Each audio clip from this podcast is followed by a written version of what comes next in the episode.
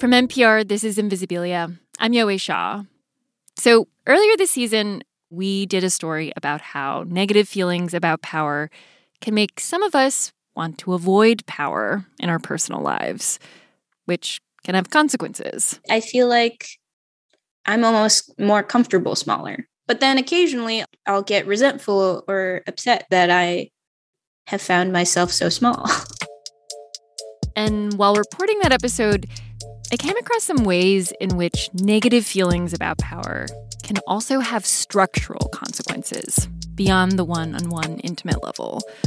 Consequences that can show up in the workplace. Everybody can play the game, but not me. Like, there's a lot of feelings of powerlessness. And we all know work sucks. But could these negative feelings be getting in the way of seizing power to improve the workplace? for yourself and others. Today, we will hear the unconventional methods a union organizer uses to help workers believe in their power. I'm going to give all of you a bunch of empty bottles of ketchup. But first, we're going to start with a conundrum. What organizational behavior researchers call the self selection problem, which asks a basic question Is one reason we so often see bosses handling power badly you know, leaders who manipulate, take credit for others' work, who put profits over people. Actually, a problem with who ends up going after positions of power in the first place. There are people who claim to be chickens and actually are, in fact, snakes. uh. That's after the break.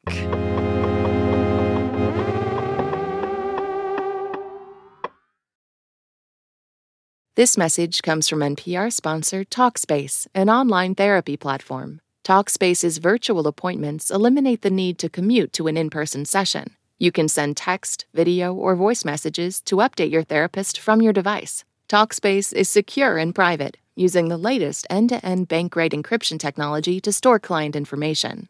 To match with a licensed therapist today, go to Talkspace.com and use code Invisibilia to get $100 off your first month.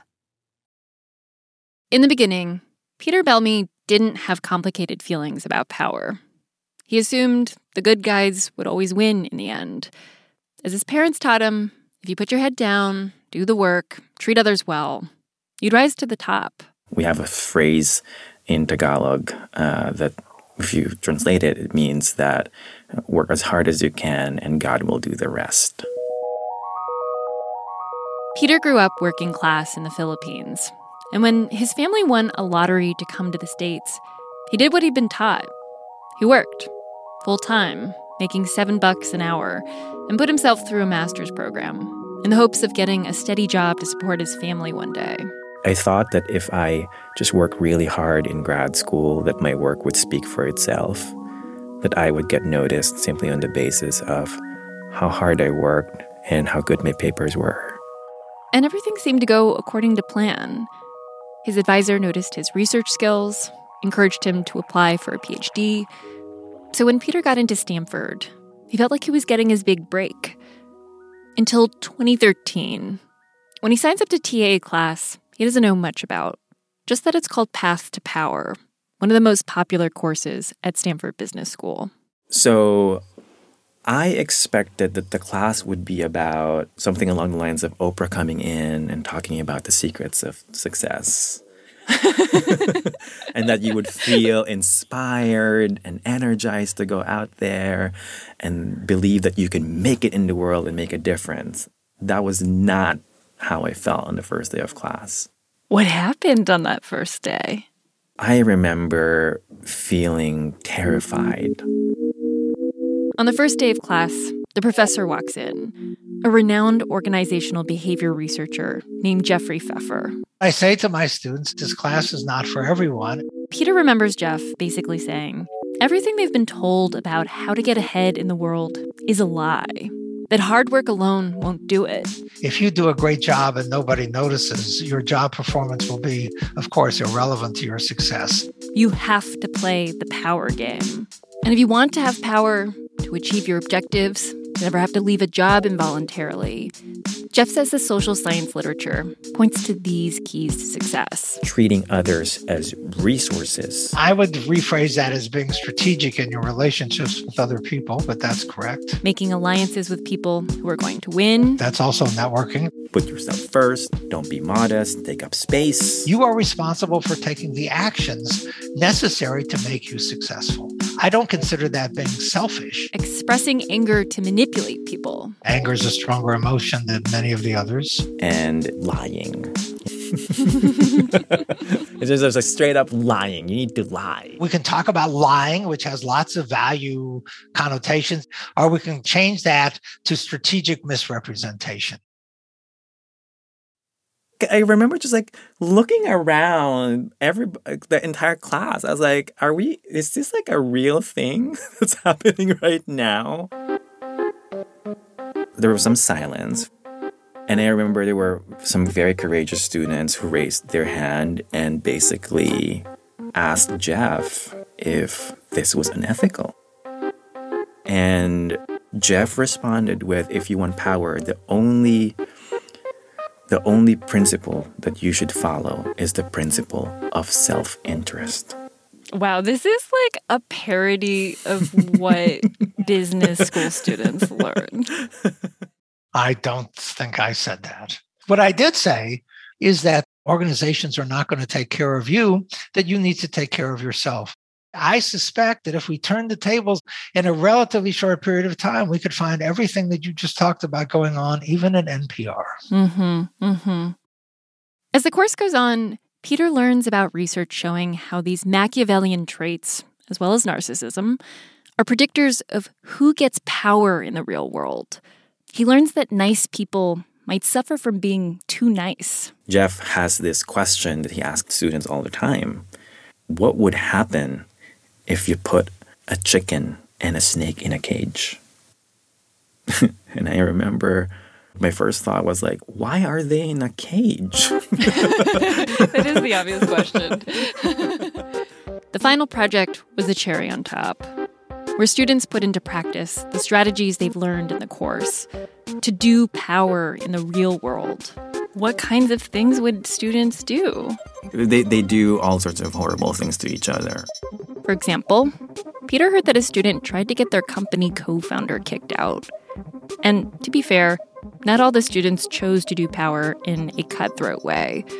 But Peter can't give specifics. He didn't grade the final projects. One of the rules I have in this class is that the only human being who reads their final projects is me.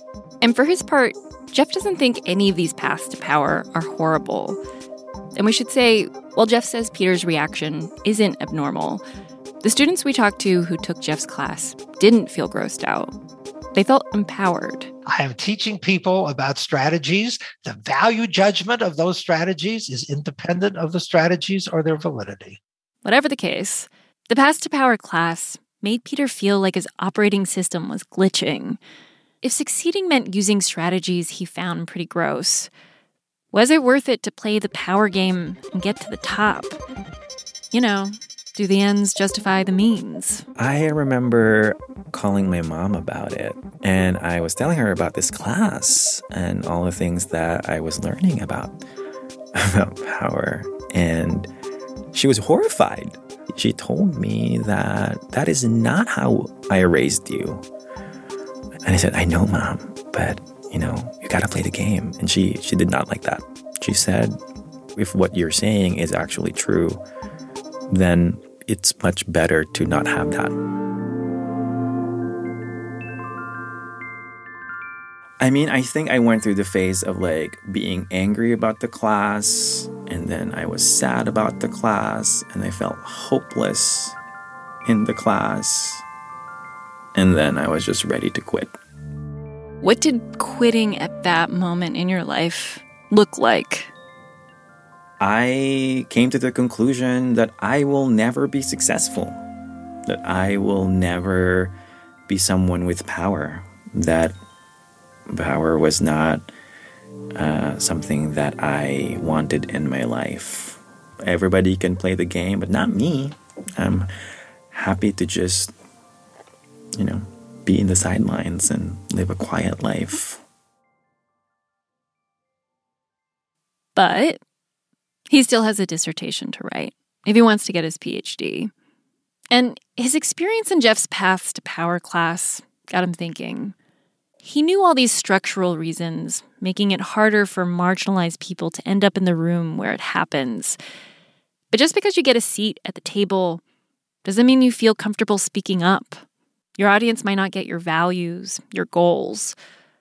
So Peter kept fixating on one question Could the pathways to power at elite organizations be turning people from marginalized backgrounds off from even wanting to play the power game? Was he an outlier or part of a pattern?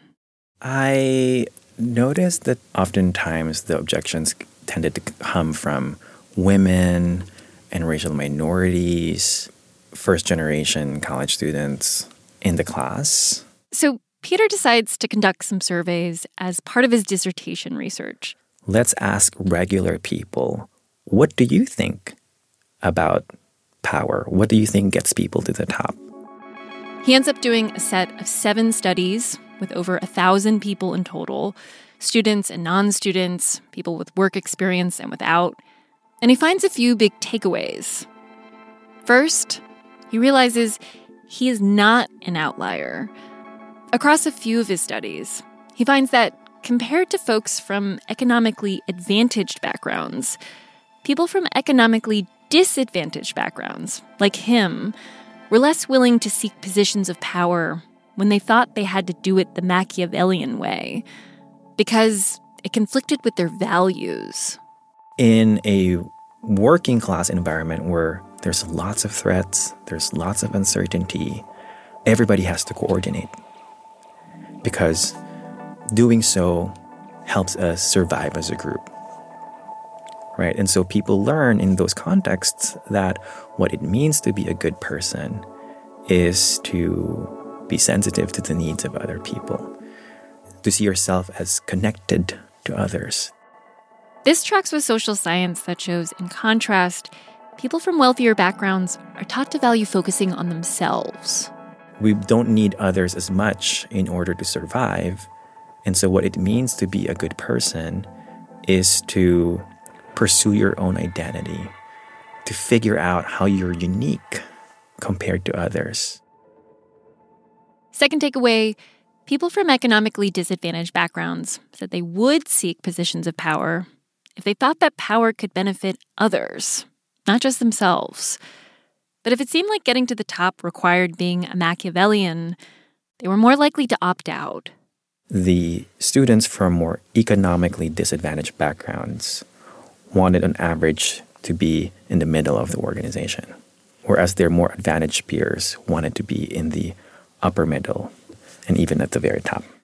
Which means that the people we might want in positions of power, you know, people who might wield it responsibly for the group by taking others into consideration, not just themselves, they might get turned off from seeking those positions in the first place. When we think of inequality, what we often consider as the main drivers of inequality are things like um, racism or classism or sexism. And what I am suggesting in my research is that inequality can also arise uh, when we structure our workplaces and schools in a way that excludes the cultural values and norms of members of underrepresented groups. Today, Peter is a professor at the University of Virginia Darden School of Business. And surprise, he's still in touch with Jeff. They do research together. He even recently spoke at a celebration for Jeff's career. He said it was the single best speech he's ever heard in his career, but of course he was trying to flatter me. He did fabulously. And now, Peter teaches, plot twist, his very own path to power class and covers the same power strategies he heard about in Jeff's class which he actually sees differently today. He gets that Jeff wants his students to have the tools to navigate the world as it is. And I'm very explicit that this is not the world that I want. To acquire the power, they'll need to affect change, which is basically Peter's mission. But Peter's class is a bit different. He also highlights research that suggests you can get to power and influence using what some researchers call the pro social way. Putting a lot of effort in your job, being authentic, modest, and truthful, being very detailed and conscientious, being a team player, helping other people, and being the person others seek for advice. There isn't consensus on which path works better at the moment. And a lot of researchers, including Jeff, think both routes can be effective. Just depends on the situation. And in Peter's class today, he also stresses to his students that if they do get power, they need to stay vigilant against its negative effects, no matter what their background is. That they have an obligation to make change from the belly of the beast, make it easier for future Peters and people like them. But when his MBA students say they want power to do good and they're committed to not becoming part of the problem, Peter's still skeptical. I'm very explicit with my MBA students that I don't trust anything that they say. Really? I, I I I know what power does to people and I know what most people tend to do with their power and I ask the students like prove me wrong. Hmm. You know? Prove me wrong. After the break, more negative feelings that can get in the way of changing the workplace and the magical powers of throwing your boss under the bus. Yowei, we're a family, you know? Like we've we have we've had such a good relationship. But now with this like union thing going on, right? Like I just feel like it's gonna really attack what you and I believe. So we've talked about one reason why people might want to opt out of the power game. Now I want to focus on how people opt in, go from feeling apathetic or demoralized at work to feeling so powerful they'll push for better treatment, better conditions, better pay. And earlier this year, I witnessed a pretty incredible example of this. Yeah, are you saying that, that if we unionize, we're going to close? No, not at all. It sounds like you're insinuating. Yeah. Like that. No, no, no, no. See, I don't know how. I don't know how you heard that. I heard this audio at an organizer training put on by the Emergency Workplace Organizing Committee, a project of Democratic Socialists of America and the United Electrical Radio and Machine Workers of America. It's from an internal meeting that a company held with its workers who were trying to unionize. It's awesome. And the trainers were dissecting the power moves the workers made in response to management. As y'all were seeing, I saw the chat was going off. People were hyped, right? That's how you have to be when the boss is in your face. And what struck me about the recording they played was the steeliness in the workers' voices. I mean, when's the last time you talked to your boss like this? But it is illegal to threaten. I'm not Action. threatening anybody. That wasn't Okay. a threat. If you perceive that as a I, threat, I'm just making sure you're aware.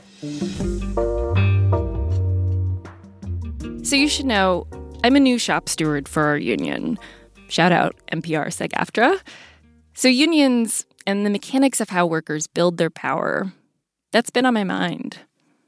And in talking to several organizers this year, I was surprised to learn that changing how workers feel about their power is seen as a critical step to winning. That in addition to all the other strategies, power mapping, one on one conversations, forming an organizing committee, so many spreadsheets. Organizers also think explicitly about feelings, getting workers to believe in their own power enough to do the work to build their collective power, to show up for the meetings, do the work. It's like the seed that helps the whole thing grow. But the problem is, here's how a lot of workers feel off the bat. Just futility and just feeling like it's not going to change anything. This is Alejo Gonzalez, one of the volunteers leading the training you heard earlier. He's a lead organizer with SEIU Local 105 in Denver, who, in his five years of union organizing, has worked with janitors, nonprofits, wheelchair pushers, window cleaners, nurses, on and on.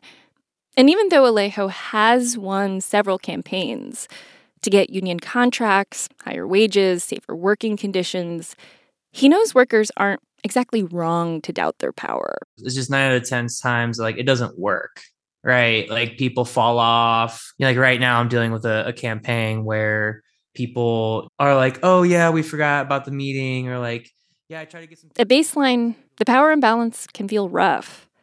49 states have laws that allow employers to fire workers for almost any reason.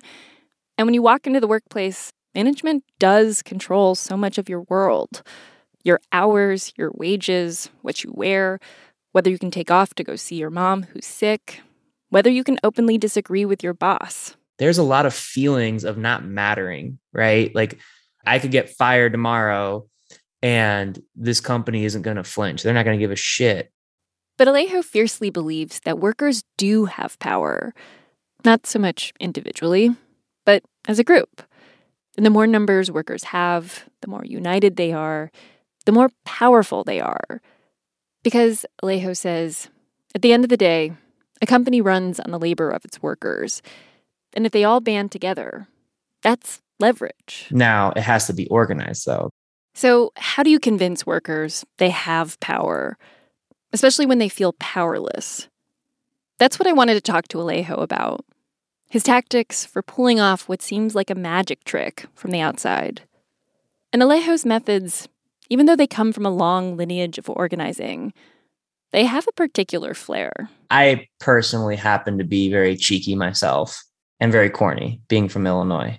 Take, for instance, Alejo's first tactic he told me about trolling the boss. One time, Alejo was working with a group of janitors who did have a union but were still struggling to get management to deal with the safety issue. There was like this like really strong chemical during COVID that was supposed to be diluted, but no one got training on it. So they were just using it straight out the bottle and it was like burning people's hands and giving Wow. them like respiratory problems. So Alejo pitched an idea to the janitors to throw the boss off at the next meeting with management. Normally like 3 people would come. Right? It wasn't a big turnout because people were scared to go. But this time, they told management to expect 30 workers. Except there was a catch. I'm going to go in with the 3 that always show up first. These 3 women were just badass ladies. Everyone else waited in the parking lot.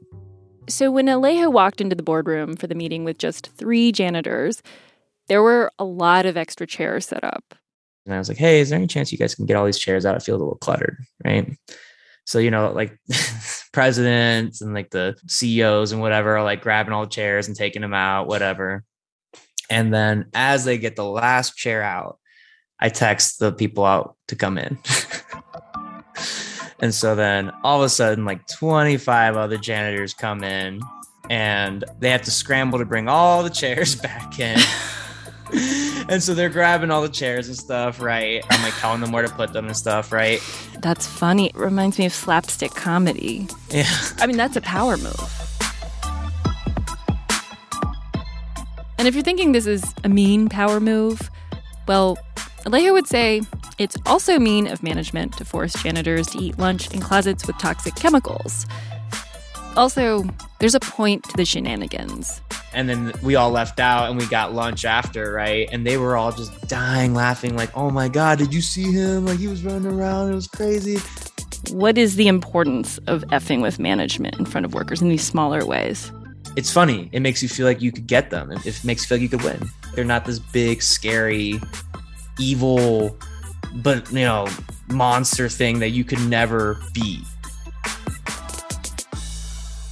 But sometimes management can seem like a big, scary, evil monster thing. One of the more notorious ways in which management tries to intimidate workers is through something called the captive audience meeting mandatory meetings that management can call during the workday where they subject workers to anti union messaging. To scare people and make people feel like it's not worth it. And they're often effective. According to one study, captive audience meetings can decrease the chances of employees forming a union by 26%. And so, union organizers do something called inoculation, where they run through boss messaging and often role play what might happen so workers won't be so afraid. And Alejo takes us to a whole other level. Okay, so I've heard you also like to dress up as a bad boss. Role play? Yes. So if folks don't know me that well, right, or they maybe never even seen me, I'll shave my head, like nice clean cut, Like I, I am bald, so I have to make sure it's clean anyway. But I like put a little shine to it, a little jojoba oil, put a nice cologne on, and I put on just like a corporate looking suit, right? Like get like a fat ass watch from Target that looks expensive, but it's like 20 bucks. And then Alejo will walk into an organizing meeting, ideally with a group of workers he hasn't met before, and kick the organizer out. He'll say he's from the company to share their side of the story. So you like you look the part, you smell the part. Mm-hmm. What is your boss voice? It's very like, Yowei, we're a family. But now with this like union thing going on, right? Like, I just feel like it's gonna really attack what you and I believe in. So I just want to give you the facts. I want you guys to just know, right? Like what you're really getting into so that y'all don't make the same mistakes that so many other people have made. I'm here for you guys. And if people try to speak up and raise concerns in the training, Alejo will snap at them. And I'll be like, oh, is this person like somebody who speaks up a lot in meetings? Like, is this somebody who's always causing trouble? You should just watch out with that next time you're at work. Oh my Right. gosh.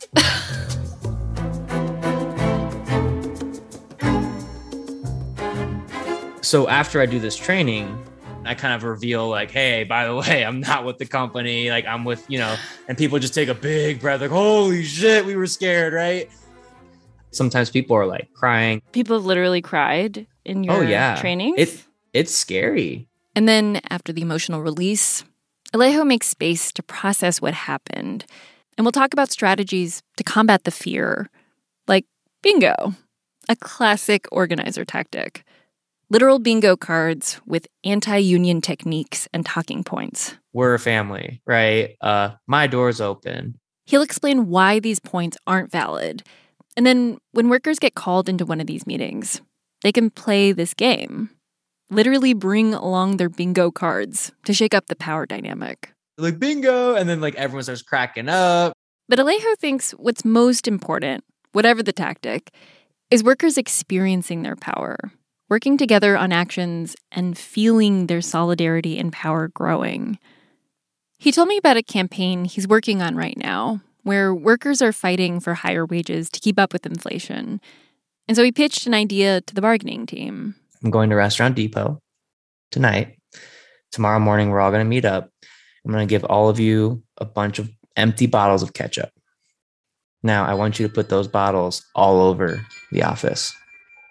And not like obviously, like in places like kind of hide them, right? to where someone's to see it and they're to be like, is this the fifth ketchup bottle I've seen today? like, what's going on? Yeah, like, am I going nuts?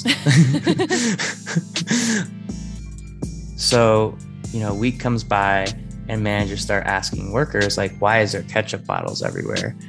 And so I told them, I was like, if anyone asks, you say it's because we need to catch up to wages. Ah, ha ha ha. It's like dad joke plus performance art. And they work together, right? They're doing stuff together. You're not telling them collective power is powerful. You're really getting them to see it. When you feel like it's winning versus being told it's winning, it's just a totally different message you're sending people. But it's not all fun and games, of course.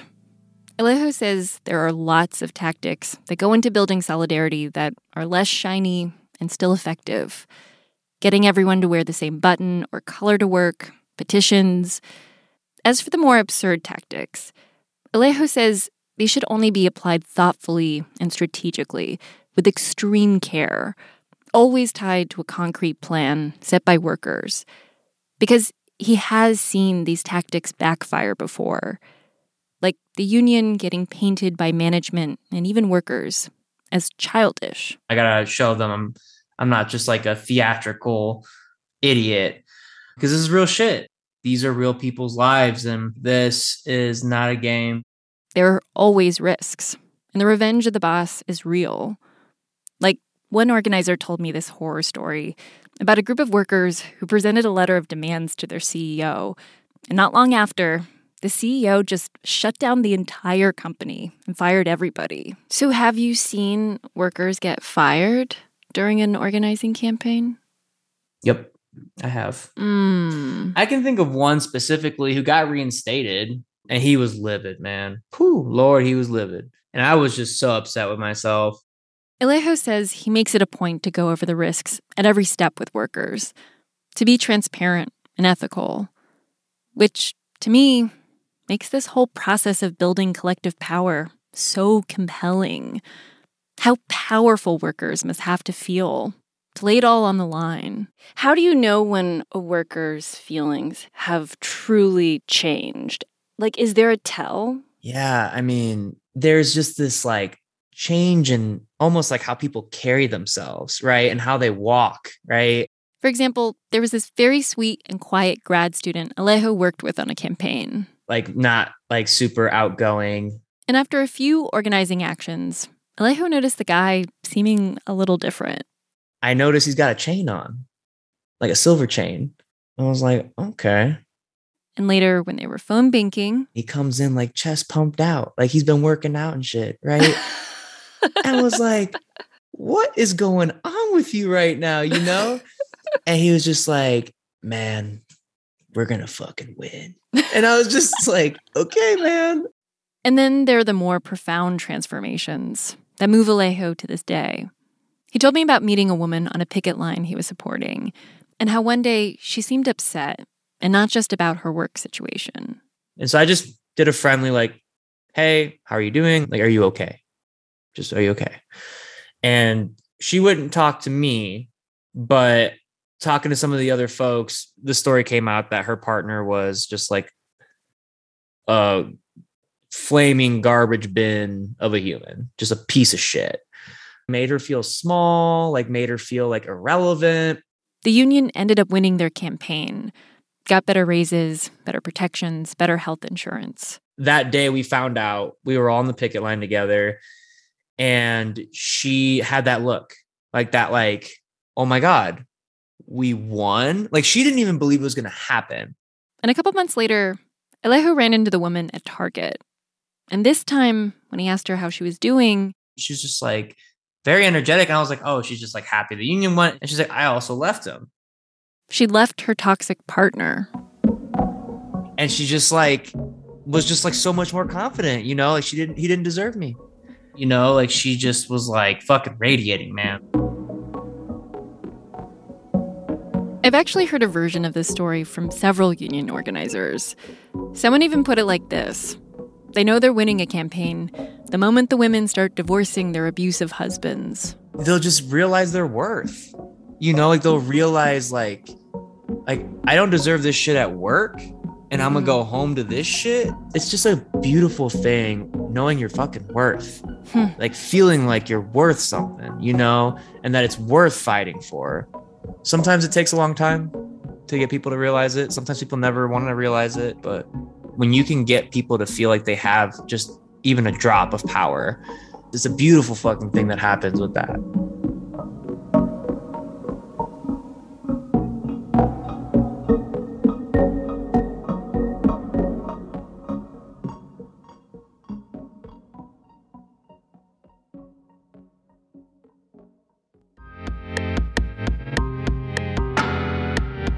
It for today's show and our season. You can find links to Peter Belmi's research and Jeffrey Pfeffer's book, The Seven Rules of Power, on our episode page. This episode was produced by Ariana Gharib Lee, Abby Wendle, Liza Yeager, Dan Girma, and me, with help from Lee Hale, Clare Marie Schneider, Andrew Mambo, Phoebe Wang, and our incredible intern, Sarah Long. This season of Invisibilia was also produced by Kia Miakka Natisse. Our supervising producer is Liana Simstrom, and our supervising editor is Nina Patak. Fact checking by Rachel Brown, research help from Susie Cummings and Will Chase, mastering by James Willetts, legal and standard support from Micah Ratner and Tony Cavin. Our technical director is Andy Huether, our deputy managing editor is Shirley Henry, and our senior vice president of programming is Anya Grundmann. Special thanks to all the students of Peter Belmi we talked to. Also, Stephanie Luce, Jonathan Smucker, Nalini Stamp, Joe Friedman, Stephen Pitts, Bill Fletcher, Pam Smith, Joe McGee, Barry Eidlin, Nicole Kligerman, Claire Hirschberg, Patrick Kate, Adelina Lansines, and Jennifer Schmidt. Our theme music is by Infinity Knives, and additional music in this episode provided by Ramtin Arablouei, William Cashin, and Connor Lafitte. And that's a wrap. Thanks so much for listening, everybody. We'll see you next season.